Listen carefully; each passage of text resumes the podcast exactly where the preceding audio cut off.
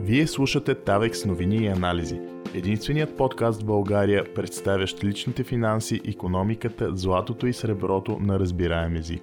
За текстовете на статиите ни и за нашите интерактивни графики можете да посетите tavex.bg/blog.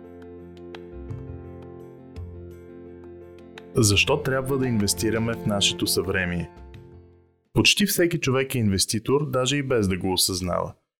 Тук ще разгледаме защо трябва да инвестираме съзнателно, особено в инфлационната среда днес. От Даниел Василев. В среда на инфлация, каквато се наблюдава днес, на хората ни се налага да инвестираме, за да запазим и увеличим покупателната си способност. Ако просто оставяме пари на страна, те ще се обезценяват с времето. Резултатът от това е, че ще ставаме по-бедни. Това е първата статия от образователната поредица лични финанси на Tavex. В нея ще впрегнем нашия 30-годишен опит в света на инвестиционното злато и познанията на експерти по темата, за да подпомогнем увеличаването на финансовата грамотност. Освен това ще отговаряме и на въпроси по темата. Поредицата от образователни материали, обясняващи принципи на икономиката на разбираем език, ще намерите в нашата категория Златна школа. Какво е инфлацията? Икономическото определение за инфлация е общо покачване на количеството пари в обращение. Това общо покачване се поражда от политиките на централните банки, които печатат необезпечени фиатни пари. Тъй като българският лев е свързан с еврото по фиксиран курс, инфлацията у нас идва в голяма степен заради печатането на пари от Европейската Централна банка. Румънската Лея, например, има плаващ курс, респективно тя се влияе от паричното предлагане на Румънската Централна банка. Инфлацията не увеличава цените на потребителските и производствените стоки веднага. Всъщност, когато новосъздадените пари се получат от първите си притежатели, цените, на които те купуват стоки и услуги, не са се променили. Едва когато икономическата система започне да усеща, че предлагането на пари се е увеличило, следва покачване на цените и понижаване на покупателната способност на валутата. Колкото по-надолу във веригата на получателите на новосъздадените парични средства се намира човек, толкова по-малко стоки и услуги ще може да си закупи той. Най-силно страдат хората, работещи на постоянна заплата или получаващи други видове фиксирани доходи, пенсии, обезщетения и така нататък. Освен че цените не се покачват автоматично с напечатването на новите пари, техният ръст не е и равномерен. Някои стоки поскъпват повече от други, в зависимост от това на къде се насочи новото търсене, породено от увеличаването на паричното предлагане. В икономиката това се нарича ефект на Кантион. Например, паричното предлагане М2, включващо пари в обращение и срочни и безсрочни депозити, в еврозоната се увеличи с над 20% между януари 2020 година и края на октомври 2021 година. Не всички стоки и услуги обаче са поскъпнали със същия темп. Какво ще се случи с парите ни, ако не инвестираме? Както стана ясно, почти всички хора с фиксирани доходи са засегнати от инфлацията.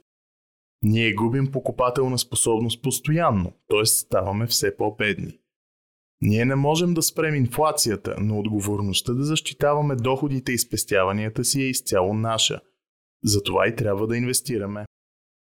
Да разгледаме какво се случва в реалността. Един човек решава, че непосредствено преди голямата рецесия, т.е. в началото на 2007 година, иска да спести в брой 10 000 лева. Друг човек в Румъния избира да задели 10 000 леи през същия период. Начинът, по който и двамата спестяват, е като държат пари в брой. В началото на октомври 2021 година и двамата решават да се възползват от спестяванията си, но с изненада откриват, че тяхната покупателна способност е значително понижена. Калкулаторът на инфлацията на Националния статистически институт показва, че от януари 2007 година левът е изгубил 48% от своята, а според Евростат леята се обезценила още повече – с 65%. Казано иначе, Те могат да си купят стоки и услуги на значително по-ниска стойност от своите номинални 10 000 лева или леи. В случая на българина, той ще може да се здобие с такива с реална стойност от 4,8 хиляди лева, а румънецът за 3,5 хиляди леи. Очевидно е, че в по-дългосрочен план техните загуби биха били още по-значителни. Да инвестираме, спекулираме или спестяваме? Ако отворим Инвестопедия, най-големия речник на финансови термини в света, ще разберем, че инвестицията и спекулацията се различават по това колко рискови са. Това обаче не е обективен начин да се разглеждат тези две действия. Причината е, че винаги когато инвестираме, ние и спекулираме, че активът, независимо дали говорим за инвестиционно злато, акции, фондове или нещо друго, ще повиши своята цена. По думите на икономиста Людвиг фон Мизес, няма такова нещо като неспекулативна инвестиция. В една променяща се икономика действията винаги включват и спекулация. Инвестициите могат да са добри или лоши, но те са винаги спекулативни. Интересното е, че всъщност хората инвестираме, респективно и спекулираме, по-често отколкото си мислим. Да се върнем на примера с хората, които искаха да спестят 10 000 лева и леи. Макар да не изглежда така, те също са инвеститори. Активите, в които инвестират, са съответно българския лев и румънската лея. Важното обаче е да инвестираме осъзнато, защото ако просто правим това, което и останалите хора, вложението ни може да се окаже губещо, както в горния случай на индивидите, спестяващи в пари в брой. Как да инвестираме, за да запазим покупателната си способност? Някои активи носят доходност под формата на лихва. Примери за такива са депозитите и облигациите. За да са ефективен инструмент за запазване на покупателна способност, лихвата по тях трябва да нахвърля равнището на инфлацията. Някои акции не изплащат лихва, а дивиденд. Той зависи от печалбата на съответната компания, като тя може да реши и да не изплаща такъв, дори и да има позитивен финансов резултат. Други активи не носят лихва.